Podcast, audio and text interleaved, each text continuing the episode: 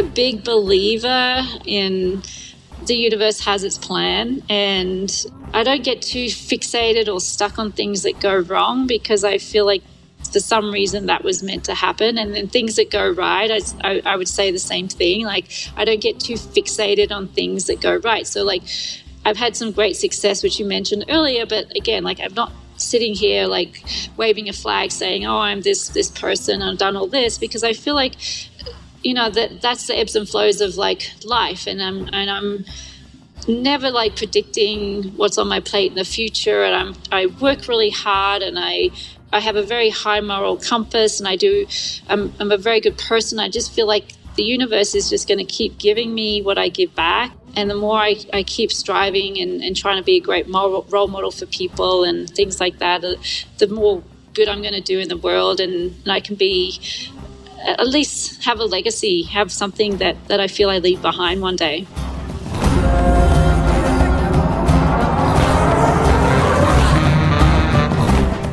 Welcome to the Yogi Triathlete Podcast. We are your hosts, Jess and BJ, and we're super pumped to have former professional triathlete Leanda Cave with us today. Leanda is a multi time world champion, coach, absolute legend in the sport of triathlon, and most recently, an Ultraman athlete. Leanda placed second overall at Ultraman Canada, beating the first male overall by 11 minutes, which means, yes, the first two podium spots were claimed by women, which is so very, very cool. Leanda started competing in triathlon in 1993 at the age of 14, which eventually led her to become a junior elite in Australia. At the age of 21, she returned to her home country of Great Britain, where she pursued a professional career in multisport. In the early days of her professional career, she focused on an Olympic distance draft legal racing, and in 2001 became the European under 23 Olympic distance champ. In 2002, she won a silver at the Commonwealth Games, a silver at the European Championships, and her first world title in Cancun. Five years later, she moved into long distance triathlon, where she won her second world title at the ITU Long Distance World Championship. And then in 2012, became the first woman in history to ever complete the double when she won both the Ironman 70.3 and full Ironman distance world championships just five weeks apart. She's one of the greatest athletes to ever compete in the sport of triathlon, and BJ and I have followed her career for a very long time. We're honored that she's sharing the mic with us today and can't wait to see what pours out from our conversation. Leanda, welcome to the show. Thanks for having me, guys. You have quite the career, and um, I believe you announced your retirement or officially back in uh, 2017. But you have recently returned to the epic distance of Ultraman, so still in the triathlon world. Uh, and we want to dive into that. But before we do, uh, are you still in Basalt, Colorado? We see you've been having some adventures there. And yeah, what are you doing there? What do you have going on there? So this is um, this is kind of like a summer summer pad um, to get out of the heat of Miami, um, but also it's just like a really nice place to to train. It's got a very different vibe to Miami, so it's a little bit more relaxed. Um, and also, I, I, honestly want to be living here about this time next year. Well, I would live here yesterday if everything um, was in my hands, but you know, it's not just me. I have to think about it. It's it's my other half too, Maiko. So we we are trying to establish uh, some some coaching and um, client base here, so we can kind of make that shift happen um, in a year or so. What is it about that area that you love? Uh, I don't know if there's anything that I don't love. Everything is so amazing here. Um, we have the mountains. I mean, I'm literally looking out my window now at mountains and trees and um, space, and it's not congested with cars and people. And there's so many wonderful roads to ride a bike on. There's lakes to swim in. It's just easy living here, you know, um, and it's just where I feel most at peace. I mean, I've traveled a lot through my career. Um, I've pretty much been to every continent on the planet, and um, I just found this is like literally the, the most beautiful place on earth that I've been to. So I figured, why not live here? full time. yeah, we're still have, working um, on that. what's your uh, winter sport uh, or winter uh, passion? Is there something? You know, I taught myself. I, I, I, was never a winter person for a start. Like with being a, a summer athlete, and I had contracts that really did not lend itself to doing any winter sports. Pretty much my my contracts when I was racing as a pro, this is with sponsors, um, would have like in the fine print, you know, if you get injured doing like some sport like skiing, you know, your contract's void. So I didn't do anything like a, any winter sports for or even try to do a winter sport until I retired. And then I tried everything. I was I tried snowboarding, which I can do, not very well. Um, I taught myself to ski, which was right before COVID, and then COVID hit. So then I was like, oh, now I got to figure something else out. So I went to skinning, um, and so that's kind of like me. I just like try. I'd like to try new things, and I'm not scared of like figuring it out if I can't find someone to teach me. And um, I'm I'm a little out there that way. And now, like in this this summer, I've been doing a little bit more mountain biking than um, I've done in the past. I'm still terrible, uh, but I, I, love it. I love trying and put you know pushing myself into a, a place where I'm out of my comfort zone. So there's that there's a little bit of this beginner's mindset even though you have, you know, your whole life you've really been an athlete competing in triathlon since the age of 14 and and from just the research that I've done uh, you were active, you know, even before that. And so there's this you've got this beginner's mindset of like you always want to be learning and trying new things and um, falling down and and getting back up. How does mountain biking like shift a mind like what is the difference in your mindset i should say for like road biking to to mountain biking? Is there like a shift that just comes naturally that that is a kind of a byproduct of that activity of mountain biking? You know when i when i first started mountain biking i thought i'd be really good because uh, on a on a road bike i mean technically and skill wise i'm like i'm not flawless but i'm like i'm pretty good i'm there right and so I, I, thought, oh yeah, mountain biking should be like a natural progression. Um, even like just going like going uphill where I have to push myself. I thought I'd be really good, and then when I when I'm actually out there, I'm terrible. Um, so I thought it would actually because I've got such an experience with road biking. I thought it would just be something that would come so easily, but it doesn't. And that's kind of why I like keep. That's why I'm pursuing it a lot. And I think that's the thing. Like most people fear something they're not good at. Um, I kind of like lean into it, and I really want to like be good at it. So, and it's the same with skiing and snowboarding. My God, the amount of times I fell was like out there. Like I, I had crash pads. I had like like I wore these shorts for for my my ass, so I would get bruised because I was so bad. But I, I I found this. You know, there's a there's something so rewarding about figuring something out and being able to do it, and and it's not just like so. That's sometimes like even you know we talk. I'm sure we'll talk more about Ultraman, but it's just that same mindset, like doing something that's push puts you out of your comfort zone that, that you're not good at or you don't know um, what like if you actually will ever achieve it or could even achieve it until you finally do. So i think that's for me with with mountain biking and, and a lot of these other sports um, I, mean i've done it's not just mountain biking snow uh, skiing and snowboarding i've done like uh, wakeboarding and dirt biking. And so I'm kind of like trying play, playing around with a lot of different things. But it's so amazing when you figure it out and you get it. And it's just, yeah, I like I like that um, that journey. You know, that's the journey of like being completely green, not not not having a clue, to like ultimately being pretty decent at something. Um, so that's kind of where I'm at with the mountain biking right now. And I'm really, really bad. I'm, I'm embarrassingly bad at it. Um, but in in relation to how it how I road bike, there's it, it's two different sports. It really is. Yeah, I love that you you you don't rely on so what we tend to do as athletes is we'll say well i'm just going to go back to road biking because i'm so good at it so i might as well be the champ of road biking because mountain biking is too hard. And i feel like there's there's two things happening here. There's there's fear and excitement at the same time. So you can be fearful of this mountain biking or you can be excited about the possibilities and opportunities that are waiting for you Right. You fe- have there been times? Has there ever been anything where you've chosen the the fear route or that I'm getting out of here? Um, probably, but I can't remember it because it's very infrequently that those sort of scenarios happen. Um, but I, yeah, with with mountain biking, you know, I have to really engage in in this um, process, whereas with with cycling, I don't anymore. And I think that's also what I like. So I like there's there's a mental side that really kind of stimulates me. Um, and I think there there are definitely like a lot of people who kind of seek the path of least resistance, and uh, I'm kind of finding the path with the most obstacles in the way.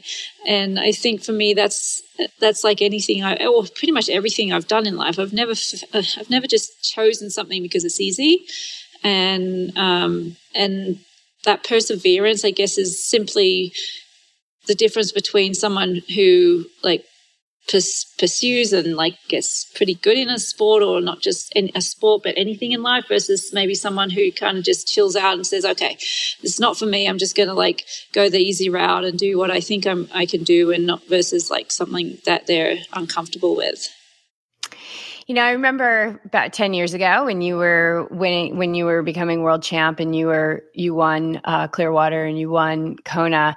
Uh, like a, I just remember this from years ago that you there was this reputation about you that you were kind of chill. Like you were kind of chill, like your your demeanor, whether whatever was going on behind the scenes, who knows, but that you were like enjoying yourself. That's how they pinned you. Like you were enjoying yourself. You were, they showed like clips of you laughing, like, you know, you're not supposed to laugh before you do Kona or something like that. But, but, but, but why I'm bringing that up is because I mean, I'm sure you know Nicole and, and Tim DeBoom. Um, and I remember when we first interviewed Nicole years back, she was talking about when Tim was going for the world championship. And it was such a singular focus. And it was just everything was about that. And did you experience the same? Like, did it have to be this super singular focus for you? Or was what they were saying about you, you kind of being a little bit more lighthearted and a little more chill? Was that true? I think there's a mix. Um, mostly because I think this sport, as you know, I've been, oh, I had been doing it for a long time professionally.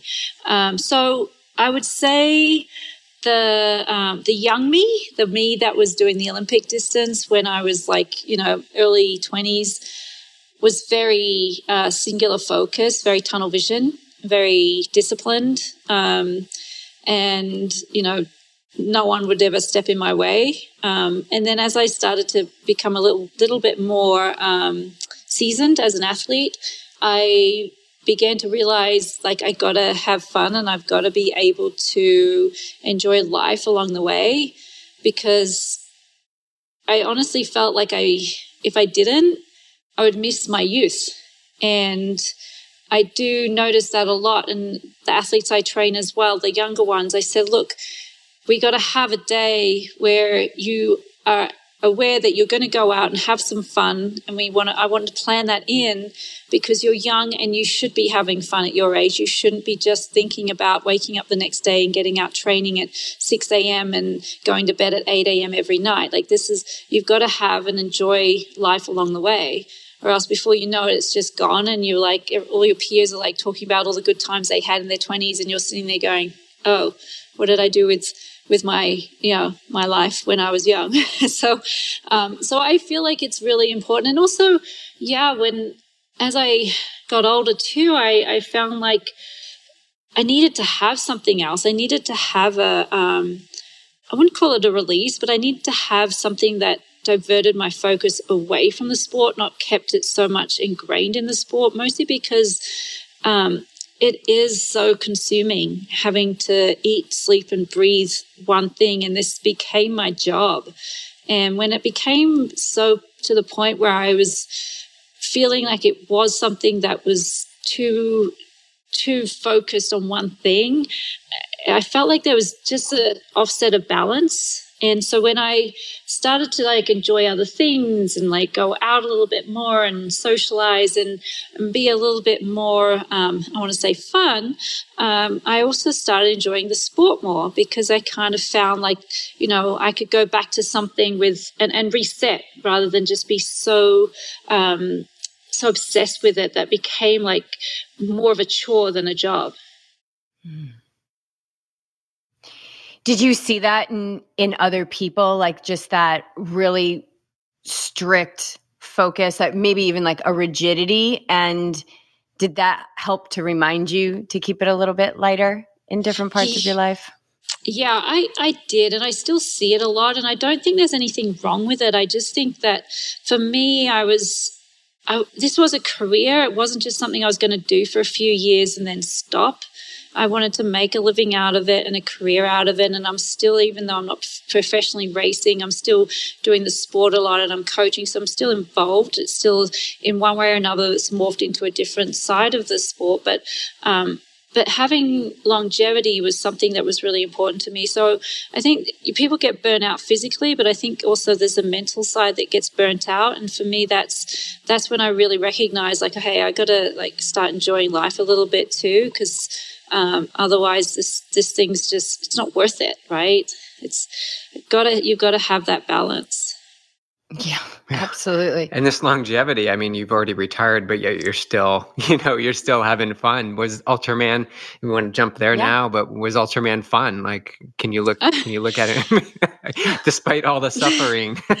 you know, it was like a physical, mental journey. It really was. And I think yes, I had a lot of fun. I think mostly that was because of my amazing crew. I had Jenny Fletcher, Graham Fraser, and his wife Sue helping me out as crew, and um, and that was all mostly by chance. But we all got on, and we had so much fun, and it was a really, really good time. And we were all pretty chill going into that. And you know, we turn up to the briefing before the race, and all the other athletes have these booklets of like all instructions and all their notes, and I'm like, oh my gosh, I don't even know the course yet. So this is kind of like my my mindset going in. I was I was very, uh, I mean, I did that with a lot of racing through my career. You know, I'd raced so often. At the end of the day, I, I focused on what was important and, and actually knowing the actual route and whether there's a hill coming up or not. It wasn't like what I needed to know. For me, it was more about getting out there, racing and, and performing and, and working with what I've been training for and not so much like focusing on, oh, there's a hill coming up in 20 miles. I'm going to have to like change to this gear and be at this watts and this height. Like that's just to me was like,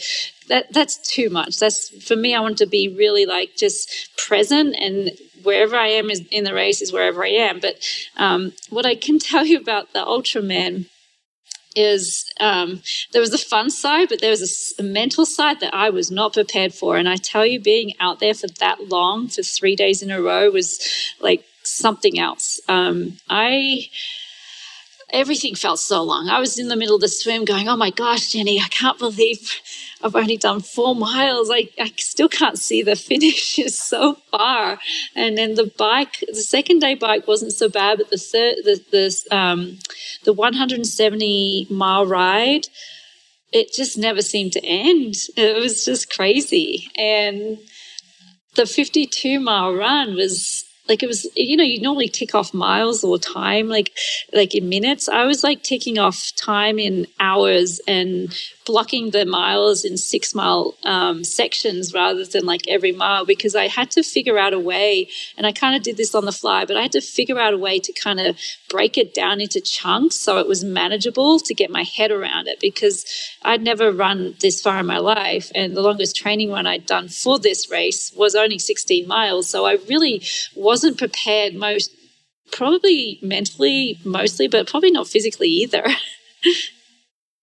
Where did it take you mentally? Like, w- where where did you go and you were like, whoa, whoa, like I can't believe I'm here.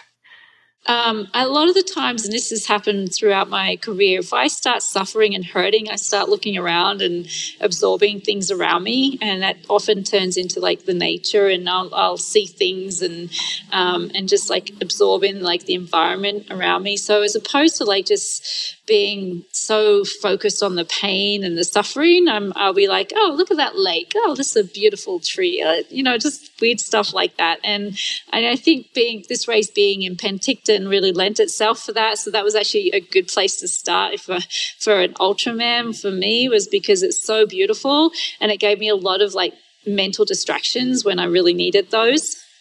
Mm-hmm. And we've had Ultraman on the podcast before, but I just want to refresh everyone's uh, memory. So it's you did Ultraman Canada and day. Well, why don't you tell us? Tell the audience what what the three days consist of. So day one is a six mile or six point two mile swim, followed by a ninety mile bike ride. Uh, day two is a one hundred and seventy mile bike ride. And then day three is a 52 mile run. And when did you decide that this was a good idea? so, so this kind of goes back to January last year when my fiance Michael Michael is like, "Hey, you know, it'd be really good if you went for a fifth world title," and I was like, oh, "Shit, it really would." Sorry, I don't know if I can swear on here. You can say like, whatever you want. I was like, because you know, and then now he's planted the seed. I'm like, oh, darn it, I'm gonna have to give it a go. And so this is like January 2021. And then two or three months later, as I'm training and I'm getting pretty fit, I got hit by a car door and I ended up falling and landing quite heavily on my hip and I fractured my hip. And I thought I'd be able to come back after that, but it turned one little bit of one broken bone turned into a whole lot of other injuries and I couldn't come back. And I kind of just, I actually wasn't thinking then I'd ever give this a shot again.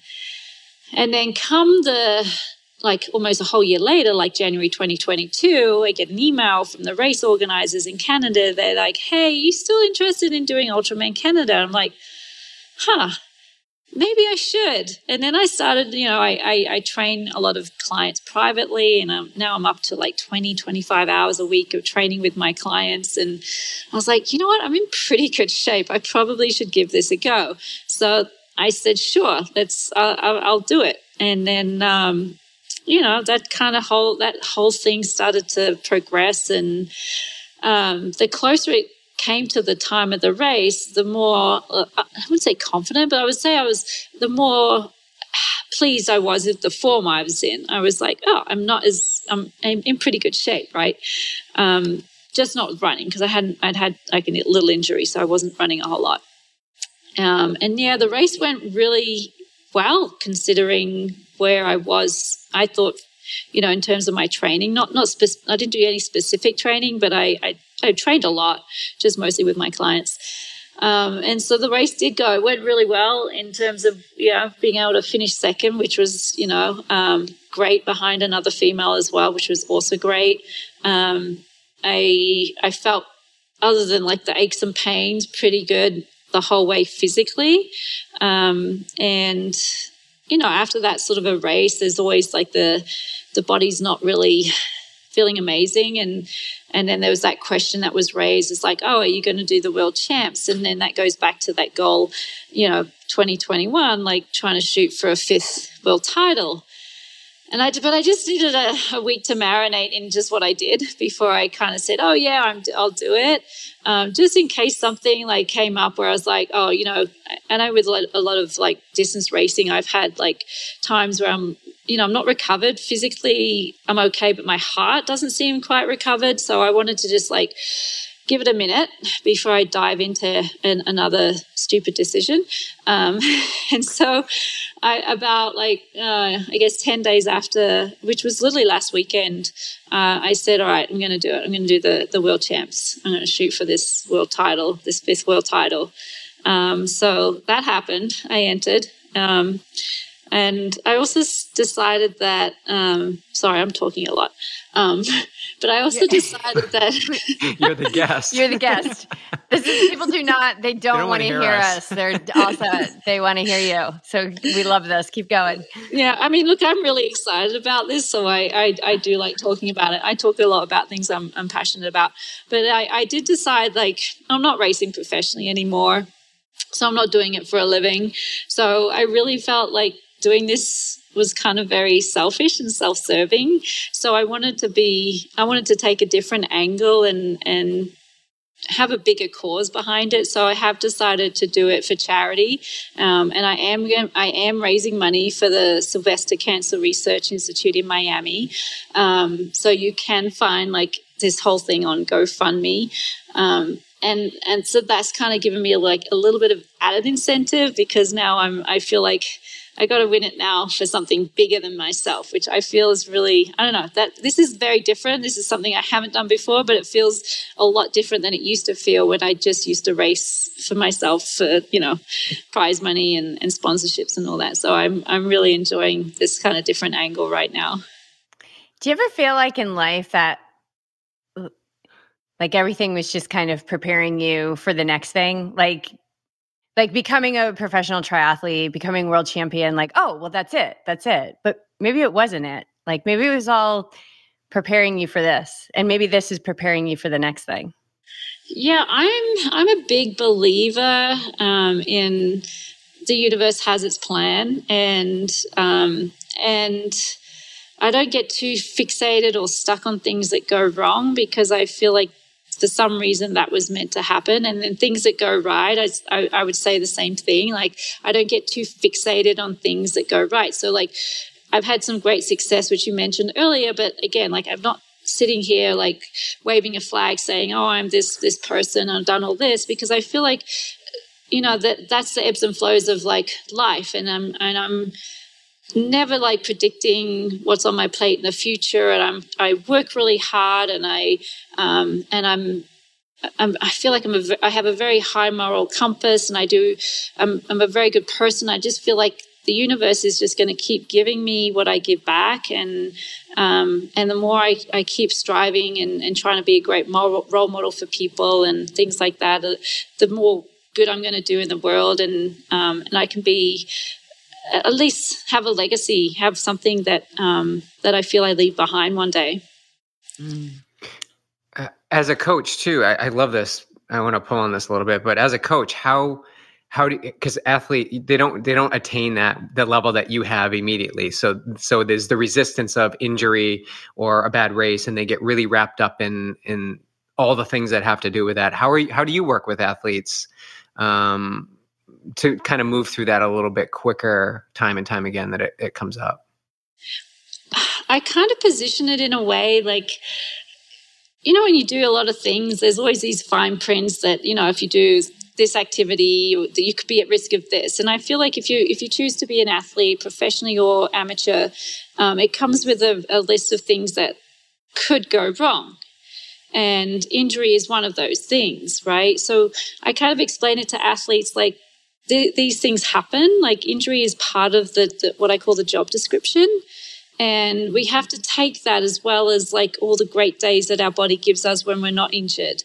And I also think it's an opportunity when you get injured to identify something that's going wrong with your body that's not quite um, as strong or is in line as it should be. So these are opportunities to be more focused on one thing rather than being out there bashing your body to bits without, you know, expecting it to break down at some point because you haven't focused on the little things. So, so I, and, and also when people get sick and, and they have um, a cold or a flu or whatever, like, I think sometimes that's not just the cold or flu that is going around, but it's an important time where people say, okay, I'm being forced to rest. This isn't just like a cold that's going around. I need, I've, I've got a cold because my immune's down and I'm, I'm really like needing to rest. So I, I tell them like, this is, this is forced rest. This is like something that you need to have. Um, what I don't like seeing is athletes going out and training when they, they have an illness or a virus. I think what's happening there is they're not allowing their body to fight off what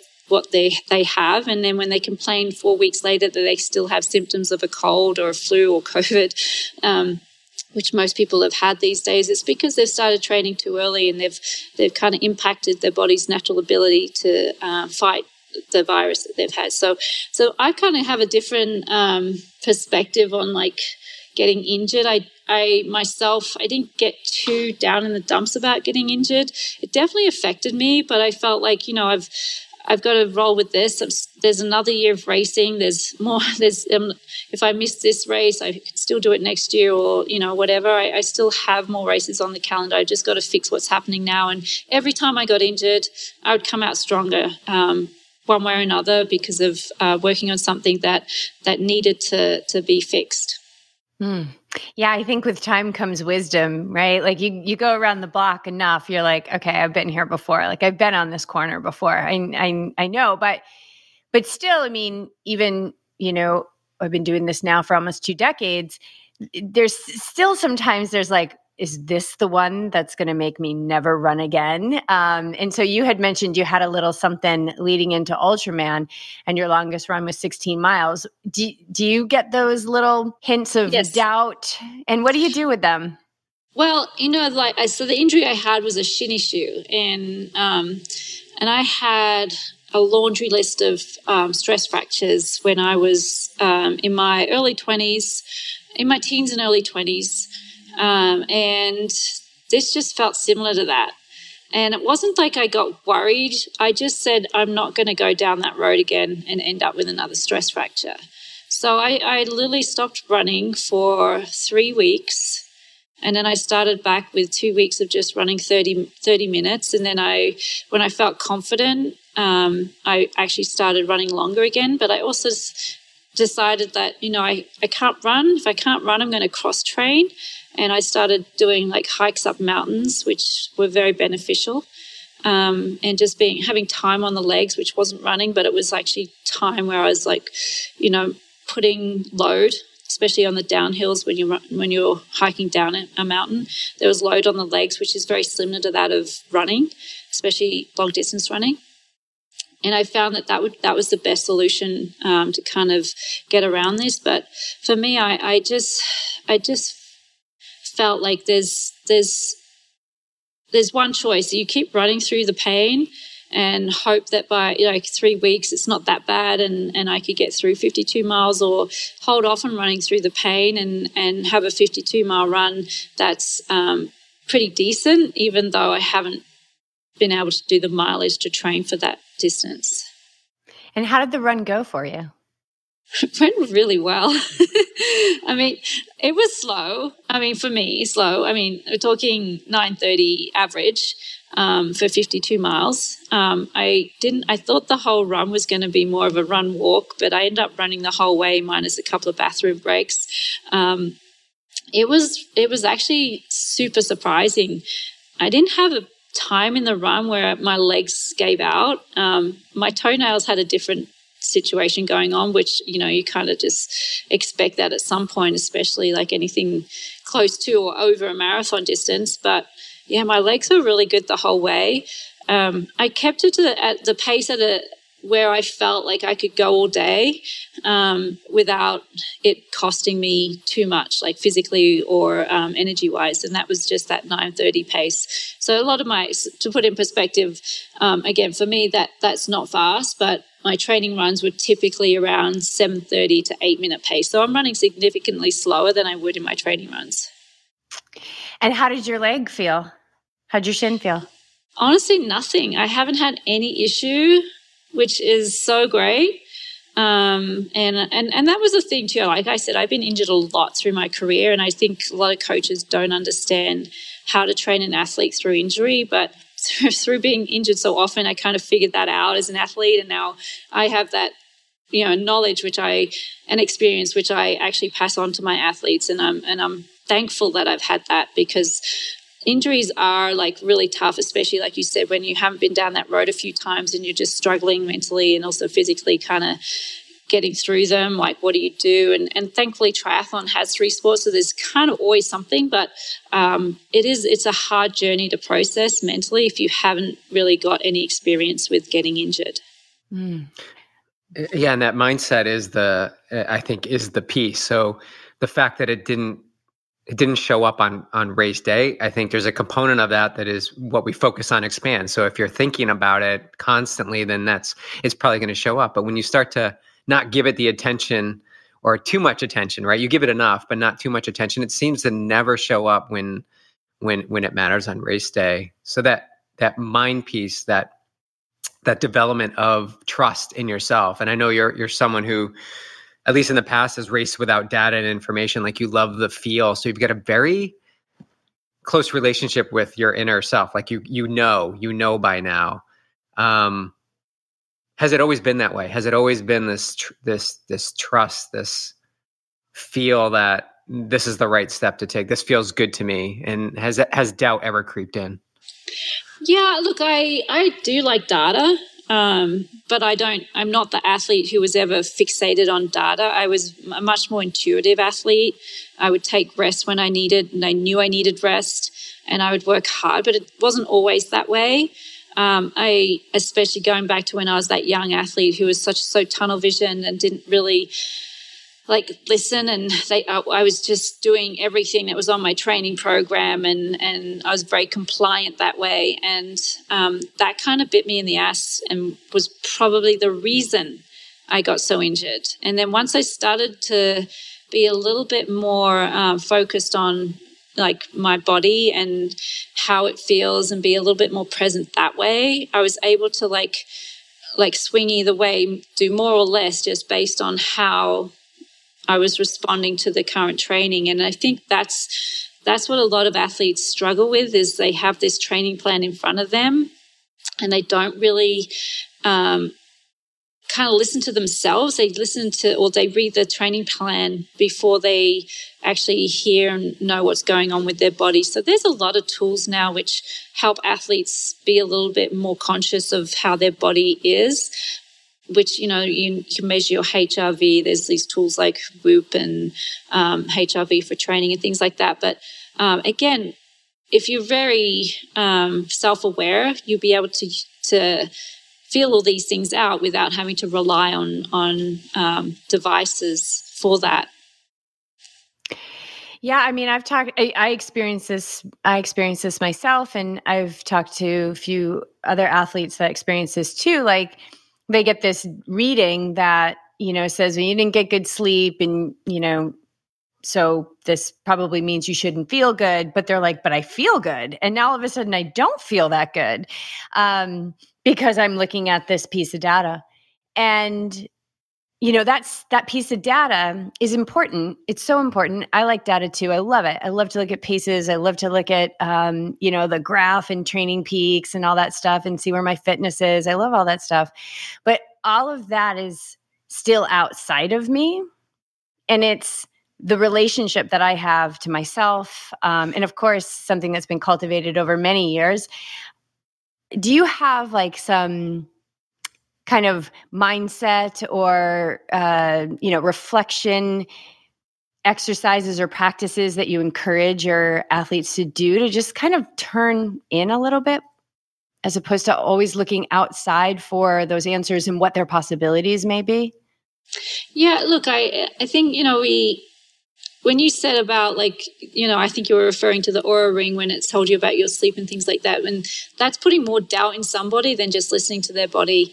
And so for me i, I ask athletes sometimes to train by feel and perceived effort and not worry about what their watch is telling them in terms of power or pace. And that's a little easier for them to kind of comprehend sometimes when they're not feeling 100% or i mean no athlete if in in reality feels 100% every single day because you've got this overload of training in your body and you're always kind of training tired one way or another. Like during taper week should be the week where you start feeling good, but then you want to save that for a race. So you don't want to go and bust out your best effort um, FTP that week.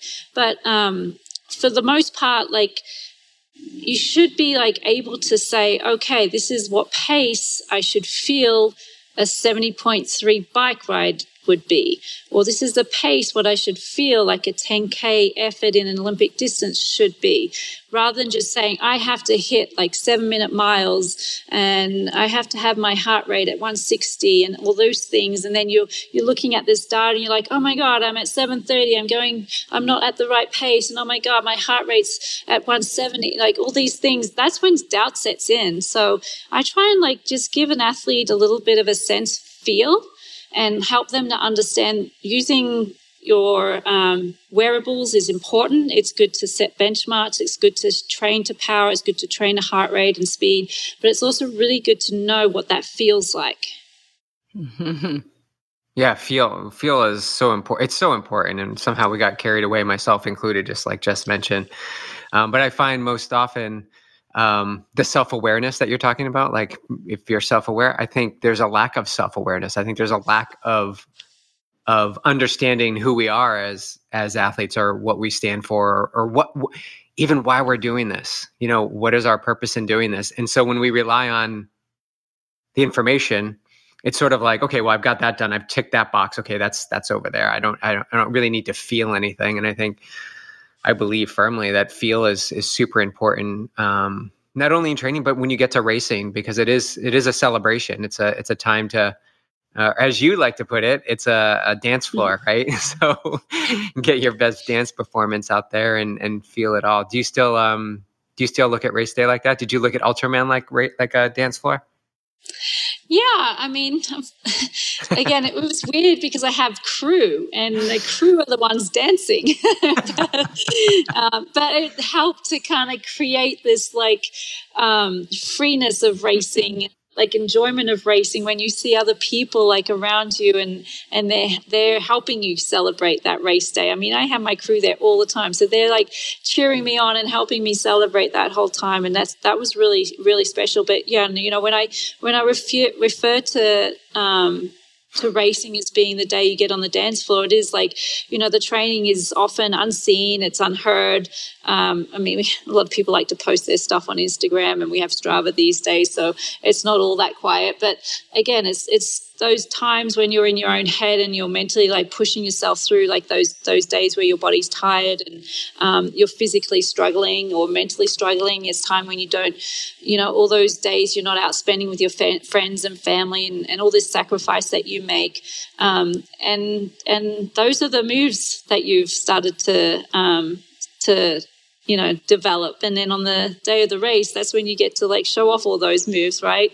Those moves that you've been practicing in your quiet time. And um, so that's why i call it your, your, dance floor. It's like the only day you really get to show it all off. And that's why i feel like um, a lot of athletes um, should be a little less focused on the nerves that they get on race day, but think more of that of that's like, hey, I'm out here like showing everybody what I did all, in all those hours they didn't see me after 6 p.m. or those mornings where I was training and nobody's out at all on the roads. Like that's that. Those are why I really feel like.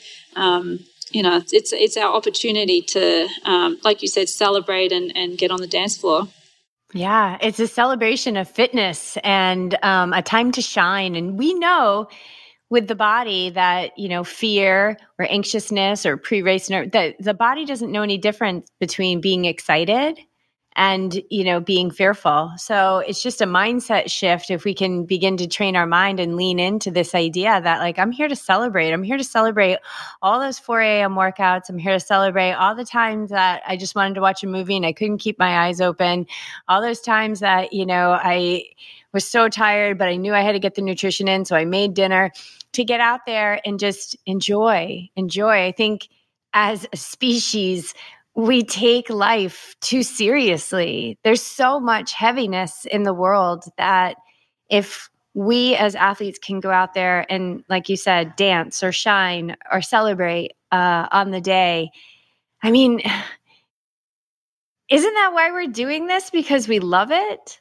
Yeah. I mean, you said earlier, like one of your first statements today before, well, you know, maybe when we were recording is like, you're always known as the athlete who's like kind of chill and laughing at the start line. That's literally me. Like I'm here. I'm I've had I know what I've all the hard work I've put in and all the sacrifice I've made to be here on the start line. I'm going to freaking enjoy it. um, as a coach, um, what are so we know like you're working with your athletes to to also develop this self-awareness this feel because you know if the bike computer goes and the the watch dies on race day like you got to have feel um, to get to the finish line and be able to race to your potential. But what are some other pieces of the puzzle that you're really passionate about as a coach passing on and guiding your athletes uh, the disciplines of triathlon or running or or sport in general well, I think one of the biggest things which gets kind of washed away, especially with online coaching, and I'm guilty of it because I do online coaching, so it's sometimes really tough to to bridge this gap. But it's form and technique, and when you coach an athlete um, remotely, it's very hard to have eyes on them and correct something they're doing wrong with their form, whether it's swimming, biking, or running. Um, and I think that's honestly sometimes one one of the big things that um, it's so easy to fix and it's like free time if you can fix their swimming just a bit and they can find an extra second per 100 or fix their running so they're not landing on their heel and it helps prevent them getting injured but also helps them flow more freely as they run and improves their economy and all these things. And that kind of is a huge plus that they it's like so easy to, to do and yet so hard when you're coaching someone remotely. And, you know, we have tools now, thankfully, that we can get some video footage and then put it through some software and we can come back and analyze it and, and help athletes understand what they look like and how to, you know, be better and, and um, correct um, certain things in their in their form. So that's one of the big things I I, I really really think helps a lot. And um, and I have pretty much every day I'm here in um, in Aspen working with athletes to to really get their form right. And while I'm here and I can see them physically, and then you know when I'm with an athlete back in Miami, same thing. It's there's so much that can be um, fixed, like with their form, to help them go faster. Yet like it's not always easy to do. So that was one of the big things. Um, I'm also a big believer in in um, having the right nutrition around training, timing of nutrition, the amount of the right amount of calories. A lot of athletes try to, for some reason, use training as a uh, way to lose weight when it should be the focus on maintaining um, a good amount of calories so that they have the energy to train as a you know strong um, athlete and do a strong training workout rather than you know, something that's like mediocre because they haven't fueled correctly. So there's that component as well. And I think also, you know, the last thing I really need to add to this is just strength. Um, and it's not strength where you're pumping in the gym and you, you're, you know, trying to get big and bulky. It's like all these little things with um, strength that help um, maintain a holistic body and, and strong body without bulking up and those little muscles that help stability um, and help mobility. Those are the things I really, really like to focus on. Well, I think strength is, is one of the first to go.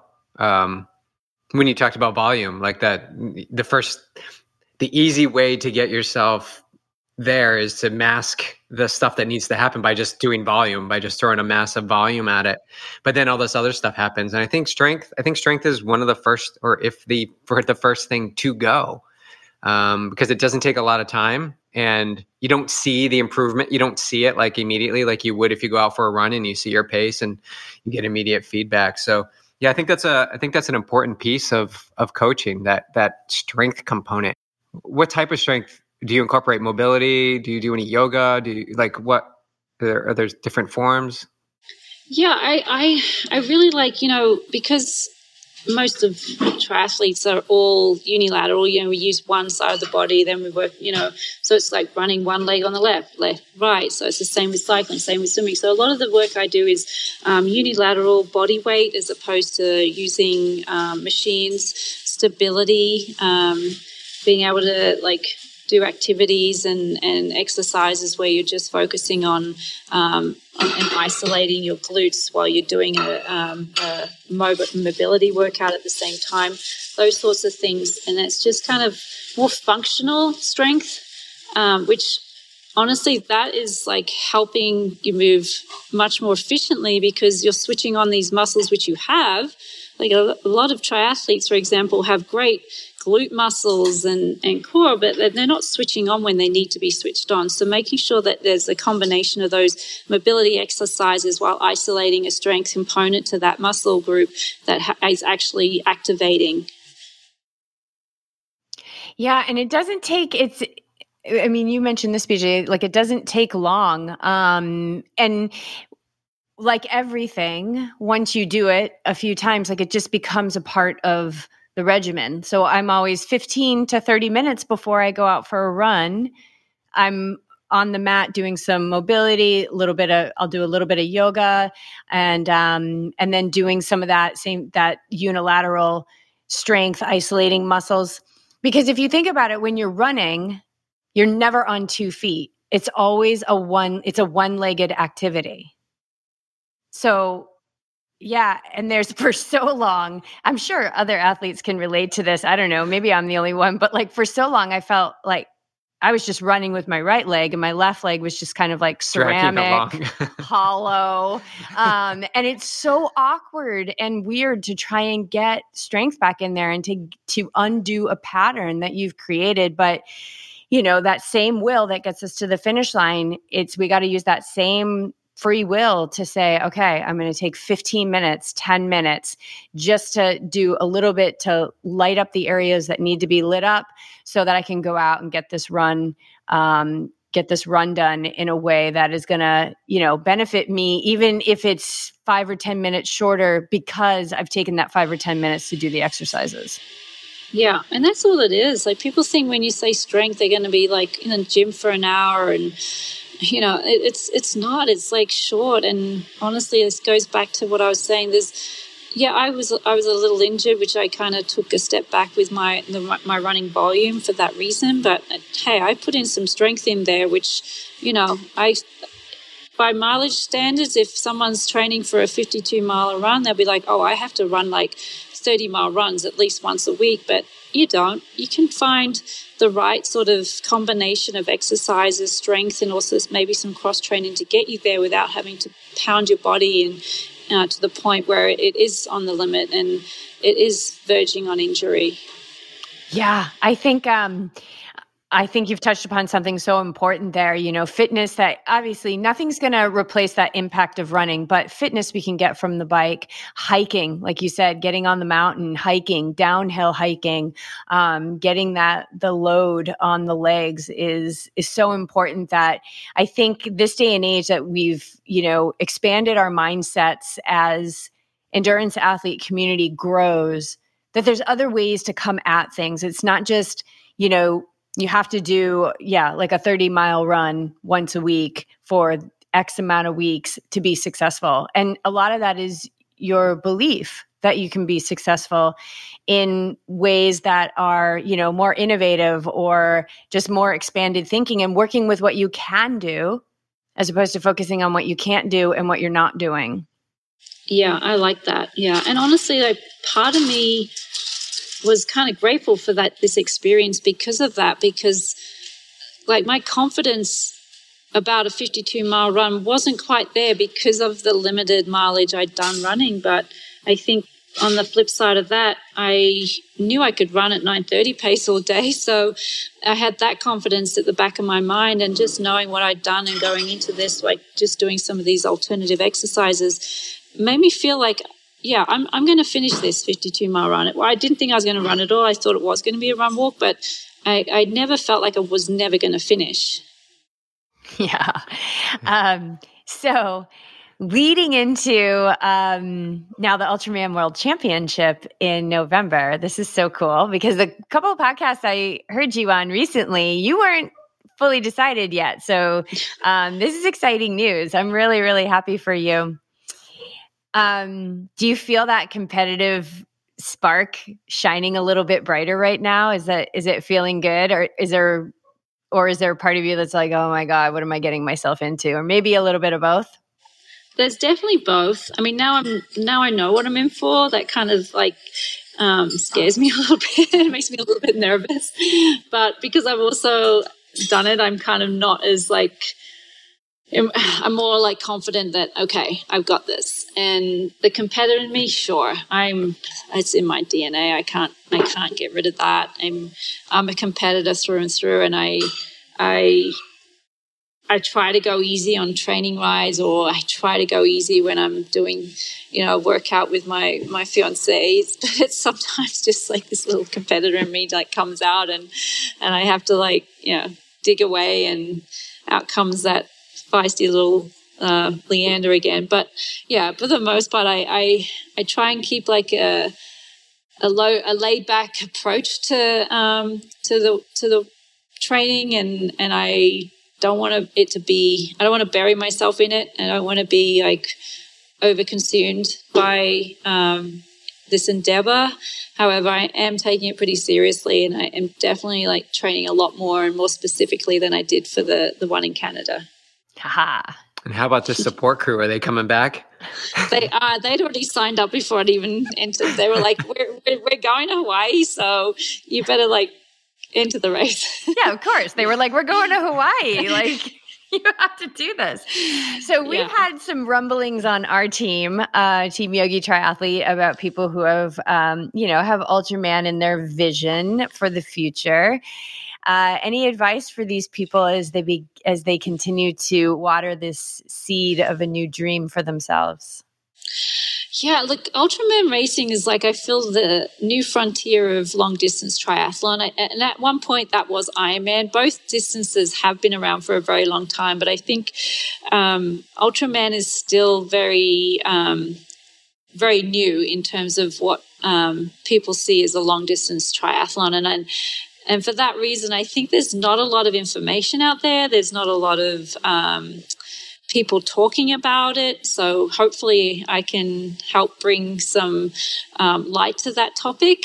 And for a newbie, I mean, I, I, met some I met some great people at this race um, in Canada, um, and it's funny there there were a lot of first timers, including Amy, who won the race, and what's so interesting about them is they've all had some, um, they've all dabbled with something ultra in their past. So I guess it, my ultra would be like Ironman, but theirs might be like ultra swimming or ultra biking or some or an ultra run. So I think it's good to have some. Um, some experience in some some long distance event, whether it's um, a single event or like an Ironman event, just so you get a taste for what being out there for that long of a time is. And um, Ironman for me was not as difficult a mental approach as it was this time around because it was being out there for like eight to nine hours, three days in a row. But it just helped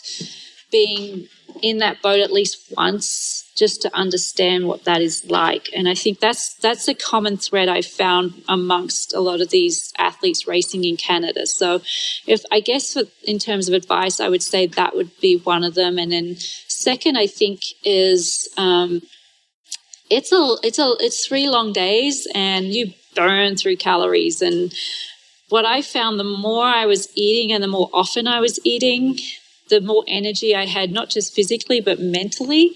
So I would try and, and, really focus on like a nutrition plan that would be a little bit more on the higher end of the calorie count than, um, than the low end, which typically most athletes kind of lean towards. Yeah. What uh, do you know how many calories you ended up taking an average, like on average? I'm sure it fluctuated from hour to hour, but on average for, per hour throughout the weekend? Oh, for per hour, I would say I was up around three to 400 calories and, you know, maybe close to like 120 to 140 grams of carbs every hour. So that's a lot. Um, and that was that, you know, even through the run, um, most athletes struggle with eating through the run. And I was every single mile, I was, it was either Coke, Gatorade, um, or it was and I should say not or and it was something maybe a banana, a gel, some a Clif Bar. Um, uh, I ended up eating salami sticks, which I would never have done. until this, but I was like, I need something salty, um, and even potato chips. So I was like going through all sorts of different um, types of calories um, through this, and I think that was really um, what kind of helped me stabilize my my energy levels and keep also pushing through like the 52 mile run. Yeah, for Ironman, like for an Ironman event, right? Let's say like a 12 hour 12 hour athlete, okay? So give or take a couple hours. Would you recommend like around that 300 per hour? Like just generally speaking, obviously we know that everybody is a unique being. I would say it depends on, I think, training. What you manage to consume in training has a huge impact of, impact on what you can do in a race, mm. and also the intensity of uh, of your race. So, I was racing at a much lower intensity in the Ultraman than I would have raced in Ironman. So, in Ironman, my my calorie consumption used to be around two to two hundred and fifty. Um, because honestly, I couldn't really like take in more than that. My gut just would not process that with the um, with the amount of um, uh, effort I was putting in. So, with a lower effort, lower intensity, like your body can actually start. You know, the blood doesn't just go away from your stomach; it's still there, and it can kind of uh, metabolize and, and digest a lot quicker um, some of those calories. So I was able to definitely consume more based on the lower intensity.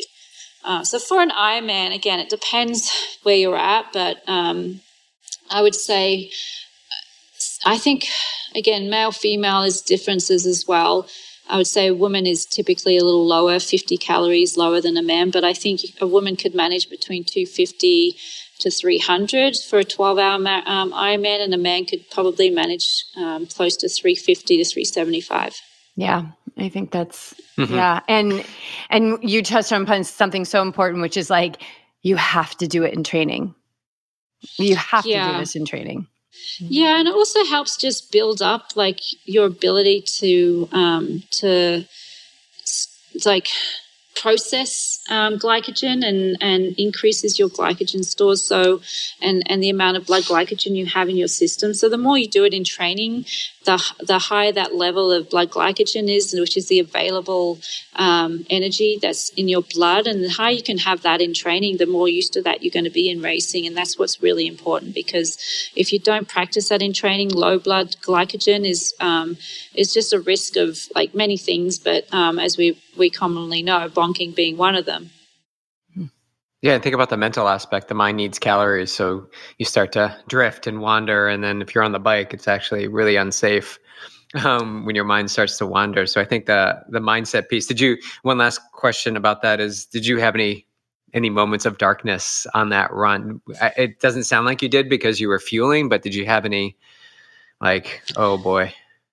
Well, yes, because there was one the, the course in Canada, the run course. It's it's uphill for about twenty two miles, and um, and I, I my legs were hurting because of the uphill, but I I wasn't really like sure if that this was it. The wheels were coming off, right? So at at about I think twenty four miles in, I was like, I'm, I'm just going to stop for a quick second and stretch my quads just because I feel like they need to like loosen off a little bit. And, and honestly, at that point, I, I was again, am I, is this it? Is this the moment? You know, I, my, my legs give out or am I still able to go? And I remember saying to one of my crew members, I, my, I think, I think my legs are, are done here.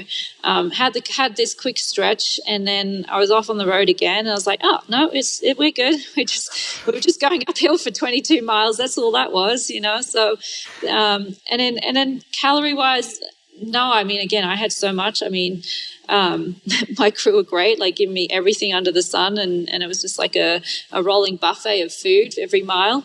Um, but I do think, like you said, um, it, it, the mental aspect is huge, and calories do fuel the brain, not only the muscles. Um, I also utilize caffeine, which you know some people choose not to. But for me, I think caffeine's been a um, been a very helpful tool to keep that mind um, alert and motivated um, especially when you're like in Ironman coming off the bike and you've to run a marathon. I mean, the thing in your head's these alarm bells are going off, off in your head saying, "Oh my gosh, how am I going to do a marathon now? I'm, I'm, my legs are toast." But you know, pop a bit of caffeine and you're like, "Oh yeah, I've got a marathon in me." So it's just like shifting the mental side like helps a lot. And I found that I got that from caffeine. Yeah, I agree. I'm a caffeine. I'm mm-hmm. a caffeine user as well. Guilty. Yeah. Um, it seems to work really well. Coke on the run is is wonderful, wonderful magic. Um, so we um, we're going to wrap this up, and I just want to let people know that there's been a lot of podcasts that Leanda has done that really talks about her backstory and talks about these world champion uh, titles and things like that. And I'm going to put some links to that in the show notes. Um, but I'm really happy with where our conversation went today. I think we touched on some really good things. And thank you so much for sharing so generously with us uh, today. And we're excited to follow your journey into the Ultraman World Championship in November. So we will be watching and rooting you on along the way for sure. Great. I can't wait. Thanks so much, Jessie BJ. Take care, Leanda. Thank you. Thanks.